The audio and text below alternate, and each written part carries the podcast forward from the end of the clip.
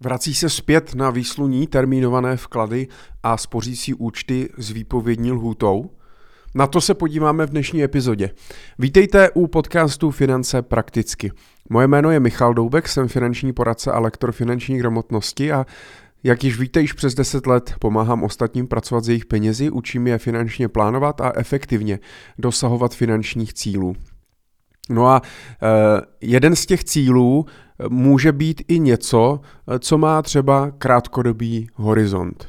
Může to být často například peníze na nákup nemovitosti, můžou to být peníze na rekonstrukci nemovitosti, nebo na nové auto, může to být třeba na saunu nebo bazén, což pravděpodobně asi patří třeba k tomu modernizaci bydlení nebo rekonstrukci nemovitosti a tak dále, ale jednoduše jsou to nějaké věci, které prostě jsou krátkodobé. Krátkodobé cíle já považuji většinou zhruba plus minus do 2 do 3 let, tak už je to krátkodobý cíl a ke každému krátkodobému cíli se hodí trošku jiný nástroj.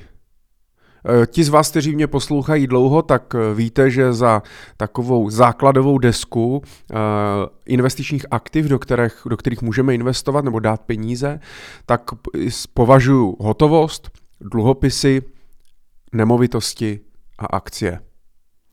No a pak už v podstatě jenom mezi tady těma aktivama v podstatě vybírám na základě toho, jaký je právě ten investiční horizont, jaký je ten cíl, protože je ještě důležité, jestli ty peníze například na nákup nemovitosti potřebují hned, anebo jestli za rok mi syn půjde na vysokou školu a já mu budu přispívat 5 000 měsíčně na koleje nebo na studia.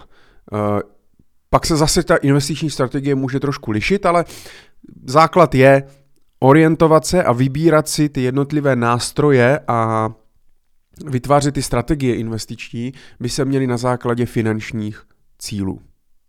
A pokud se vrátím k těm krátkodobým cílům, jako například nejčastěji většinou to bývá nákup auta, nákup bydlení nebo rekonstrukce, jsou to věci, které třeba poslední dobou řeším nejčastěji, tak samozřejmě poslední roky člověk řešil, co s těmi penězi, protože my si nemůžeme dovolit, aby ty peníze přišly o hodnotu, nebo aby takhle, ne o hodnotu, protože to stejně inflací částečně o hodnotu asi přijdou krátkodobě, nicméně nemůžeme si dovolit, že na konci, to znamená za půl roku, za rok, tam budeme mít minus 10, minus 15, minus 20%. Jednoduše nesmí to tak kolísat, takže úplně se na to třeba nehodí akcie nebo podobné dynamické aktiva, ale spíš se člověk poohlíží po té hotovosti, po dluhopisech nějakých krátkých, ale i ty dluhopisy dneska, vzhledem k tomu, že se zvyšují a budou se dál zvyšovat úrokové sazby i ve světě, tak se očekává spíš pád těch stávajících dluhopisů, ale třeba za půl roku, za rok a půl, tak můžou ty dluhopisy zase přijít také na výsluní.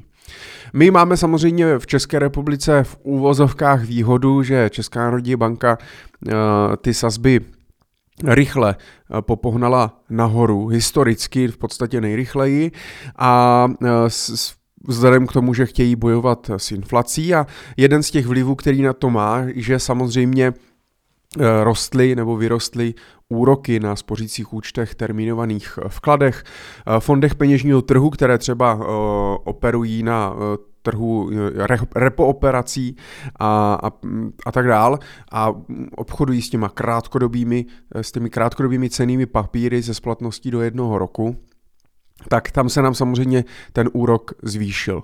A můžeme s tím nějak pracovat. Zatímco před například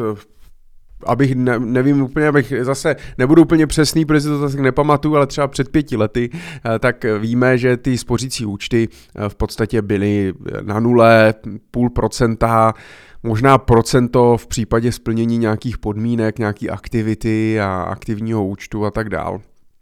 A dneska máme v podstatě, když se podívám na aktuální tabulku spořících účtů, tak ke konci února největší úrok u spořícího účtu poskytuje banka Creditas 3,6%, je to tedy před zdaněním, to znamená, pokud bychom měli být samozřejmě přesní, tak v čistém ten výnos je 3,06%, ale vám už se to strhne u zdroje, takže vy to nevidíte.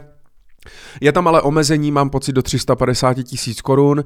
Trinity Bank 3,18, tam žádné omezení není, takže pokud vezmu poměr cena výkon, tak to vychází aktuálně nejlíp, ale ono se to může měnit. Hello Bank 3,1, Expo Bank 3,01, Air Bank 3%, Sberbank 2,90, Sberbank 2,70, tam bude rozdíl zase třeba v té aktivitě těch účtů nebo nějakých podmínek plateb, ostatní 2,5, 1,5, no a jsou i nějaké starší spořící účty, protože většinou ta banka to nabízí buď třeba novým klientům, nebo si musíte založit nový typ spořícího účtu, čemuž já teda vůbec nerozumím a hrozně mi to vadí, že spoustu lidí má třeba spořící účet u nějaký banky, ale má starý a ten se neúročí, ten zůstal třeba na nule. Vy o tom nevíte, protože reklamy vás bombardujou tím, že se zvedají úrokové sazby, ale vy musíte založit si třeba nový účet. Takže určitě doporučuji podívat se do svého internetového bankovnictví, do nějakých informací k tomu přímo, k tomu vašemu účtu a tam vy pak uvidíte aktuální úrok. Někde to propíšou, někde ne, ale někteří z vás to nemusí vědět, tak to je jenom takový tip. Ten spořící účet samozřejmě, pořád to není žádná hitparáda, z krátkodobého hlediska, tak vy samozřejmě tu inflaci nepřekonáte, protože krátkodobá inflace nám vyletěla, ale spořící účet dávno neplní funkci uchovatele hodnoty, ale pouze jako účet, kde si prostě odložím nějaký zbytek, který v tuhle chvíli nepotřebuju, ale vím, že ho budu potřebovat v brzké době. Zajistí nám tu likviditu, tu rychlou dostupnost, zajistí nám, že ty peníze máme pojištěné do 100 000 euro a že nám v podstatě nepoklesnou. Jsou, dalo by se říct, jisté. A co se týče spořících účtů, kde já samozřejmě držím převážně finanční rezervu a potom teda ty peníze, které třeba budu potřebovat do 1 roku, tak pak jsou i samozřejmě, přichází na řadu různé termínované vklady. Termínovaný vklad si můžete v uvozovkách představit jako spořící účet s výpovědní lhůtou. To znamená, je tam nějaký daný termín, za jak dlouho ty peníze můžete z toho účtu vybrat. Jsou fixované na nějakou dobu. Standardně, úplně nejstandardnější, tak minimální vlastně doba trvání takového termínovaného vkladu je standardně 1 rok. Můžou být výjimky, ale standardně 1 rok a více. Pak je třeba 1 rok, 2 roky, 3 roky, 5 let, 10 let a tak dále. A samozřejmě čím delší dobu si ty peníze budete fixovat, tím vyšší úrok logicky musíte požadovat. A zatímco před 5 lety, když se tomu vrátím, tak opět ty úroky byly 0, 0,5 a v podstatě na spořícím účtu byly vyšší úroky než na terminovaném vkladu. Dneska se to postupně může měnit a může dávat smysl se poohlížet po nějakých takových terminovaných vkladech. Je to jednoduché. Pokud jsou úrokové sazby na historických minimech, tak jediná pravděpodobnost, která je, že ty sazby půjdou nahoru. A když půjdou sazby nahoru, tak logicky ten můj terminovaný vklad, když budu mít, dejme tomu, sazby v ekonomice budou 1%, já si zafixuju terminovaný vklad na 3 roky za 1%, No a pokud ale půjdou sazby nahoru, tak já pořád budu mít termínovaný vklad za 1%, ale nově já si dneska třeba můžu roční termínovaný vklad, například u J&T banky, tak si můžu zařídit za 4%. U ostatních bank ta J&T banka trošku vyniká v tom, protože je to privátní banka, není to klasická retailová banka, s těmi penězi funguje trošku jinak, to znamená nabízím těm klientům vyšší úrok. Já zrovna tu J&T banku používám vzhledem k tomu, že tam používám i třeba další produkty, další fondy a nástroje, tak tam mám k dispozici právě i ty spořící účty, termínované vklady. Jinak samozřejmě termínované vklady ve standardních bankách, tady koukám, že na rok jsou někde kolem 3%. No a před chvílí jsme si řekli, že 3% mi nabízí i klasický spořící účet, který má výpovědní lhůtu v podstatě 1 den, nebo i hned. A v tom případě to nedává smysl. Pokud mě termínovaný vklad na rok dává stejnou sazbu jako spořící účet na den, tak to víte logicky selským rozumem, že to nedává smysl. Ale pokud to přešvihne nějakou hodnotu, kdy ten termínový vklad dává víc, například u té J&T banky, tak mě to dává 4%, je to teda opět před zdaněním, takže ten čistý výnos bude 3,4%, ale v tuhle chvíli bych řekl, že je to jeden z největších úroků, který můžu dostat a je to fixovaný na 1 rok. A my už s klienty uvažujeme o tom, že bychom třeba takovýhle termínovaný vklad na rok využili, i když samozřejmě ještě stále čekáme na březen a květen, kdy pravděpodobně dojde k navýšení základní úrokové sazby ČNB. Nicméně ty banky na to nemusí už úplně reagovat. To znamená, nemusí znamenat, že prostě ty banky automaticky, když se zvedne cena peněz v ekonomice, tak nabídnou i více na úrocích na těch svých účtech. Nemusí to být podmínka, je to vždycky politika té banky. Pokud to nemáte zafixovaný na nějakou dobu, tak prostě si ty sazby může měnit v uvozovkách, jak se jí zlíbí. Takže třeba aktuálně, když to nahrávám teďka na konci února, tuto epizodu, tak aktuálně třeba čekáme ještě na ten březen, květen a u té J&T banky je třeba možnost využít jak spořící účet s jednodenní výpovědní lhůtou, takže v podstatě i hned, kde je úrok 3%, takže srovnatelný s ostatními, ale výhodou je, že u J&T banky to není omezené výši vkladu, tak mají i měsíční výpovědní lhůtu, to je takový měsíční termínovaný vklad, kde mají úrok 3,25 a 3měsíční, kde je úrok 3,5.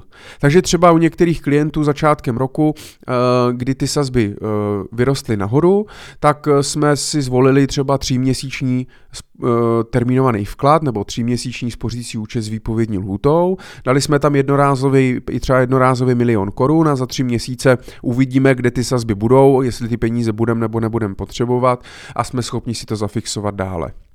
No a když vezmu, samozřejmě my nemůžeme predikovat, jak ty sazby půjdou nahoru nebo dolů, nebo jak půjdou, ale dá se očekávat, že Česká národní banka bude ještě zvyšovat úrokové sazby, aktuálně máme 4,5%, jsou predikce, že půjdeme k 5%, někteří říkají a volají potom, že to možná bude ještě víc, ale to už je otázka.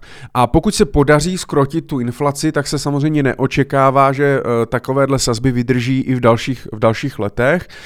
Podle nějakých predikcí tak se očekává, že postupně ke konci tohoto roku 2022, začátkem roku 2023, sazby pravděpodobně budou klesat. A když ne tak rychle, tak určitě někdy klesat budou, protože jsme se dostali do toho druhého extrému. Jak jsme si řekli, když jsou sazby na nule, tak můžou jedině růst. A když jsou sazby na pomyslném vrcholu, samozřejmě v rámci normální vyspělé ekonomiky, jako jsme my, tak můžou jít jedině dolů. Ne tak razantně zpátky k nule, ale můžou jít dolů. A v tom případě zase dává smysl, pokud budou termínované vklady za 4,5-5%, tak dává smysl si naopak nedávat 3měsíční výpovědní lhůtu nebo roční, ale pokud ty peníze budu potřebovat třeba za 2, za 3 roky, tak mě dává i smysl, pokud bude termínovaný vklad třeba za 5% na 3 roky. Mám to pojištěné do 100 000 euro, ten výnos mám garantovaný a i když sazby půjdou dolů, tak mě to budou držet, tak mě to může dávat smysl, protože je to bez rizika. A samozřejmě dlouhodobě, pokud chci vydělávat 5-6% ročně, tak musím podstoupit riziko a v minulosti poměrně dost velké riziko. Takže ty termínované vklady mě v tomto případě dávají smysl. Ještě bych třeba počkal na nějaký další to navýšení těch sazeb ze strany ČNB. Sledoval bych i, jak se vyvíjí ty spořící už termínované vklady. Já na to třeba používám portál Finparáda, kde mají právě vždycky aktualizované úroky jak na spořících účtech, tak termínovaných vkladech. Dají se tam ty věci porovnávat. Je to to nejrychlejší, co jsem našel, takže to používám a mám tam přehled o tom, jak se ty úroky pohybují. A dává mě to prostě smysl. To znamená, dávají mě ty termínované vklady opět po x letech, už je to hodně dlouho, ono je to víc než 5 let, tak mě opět dávají smysl, že se dají na ty krátkodobé cíle použít a zafixovat si ty peníze za zajímavou úrokovou sazbu. Ale samozřejmě musí to odpovídat tomu cíli, pokud investuji na důchod, chci se zajistit na svou rentu, No tak je hloupost mít samozřejmě peníze na termínovaném vkladu, i když mě dává třeba 4%, tak z toho krátkodobého hlediska to zase může vypadat, že je to super, ale z dlouhodobého hlediska to zase jako není nic moc, zvlášť pokud je dlouhodobá inflace 3% a já mám 4% před zdaněním, což jak jsme si řekli je 3,4, takže zas to není na důchod, to není zas taková hitparáda, proto je potřeba to vždycky a tak na to vždycky tlačím, že se vždycky musí to rozlišovat na základě finančních cílů a ne na základě toho, co je zrovna in nebo co zrovna se píše na Facebooku nebo říkají youtubeři a tak dále. Tak já doufám, že to pro vás bylo trošku inspirující, že jste se možná něco dozvěděli. Minimálně jsem chtěl vám dát třeba ten impuls podívat se na ty vaše spořící účty, kolik vám aktuálně dávají, jestli náhodou, protože zase, jestli máte na spořícím účtu 2,7 nebo 2,9, už je v důsledku jedno.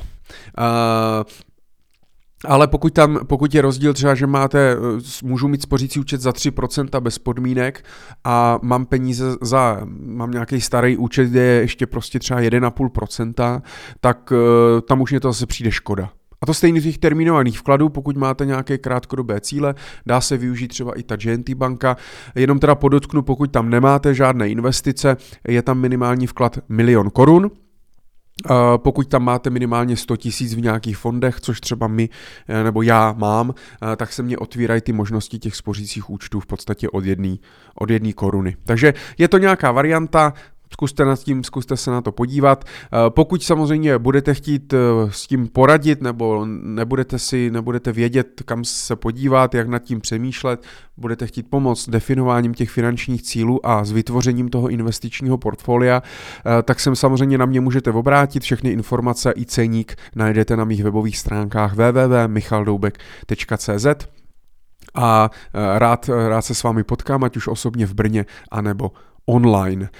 Takže děkuju moc a já se budu těšit zase u další epizody.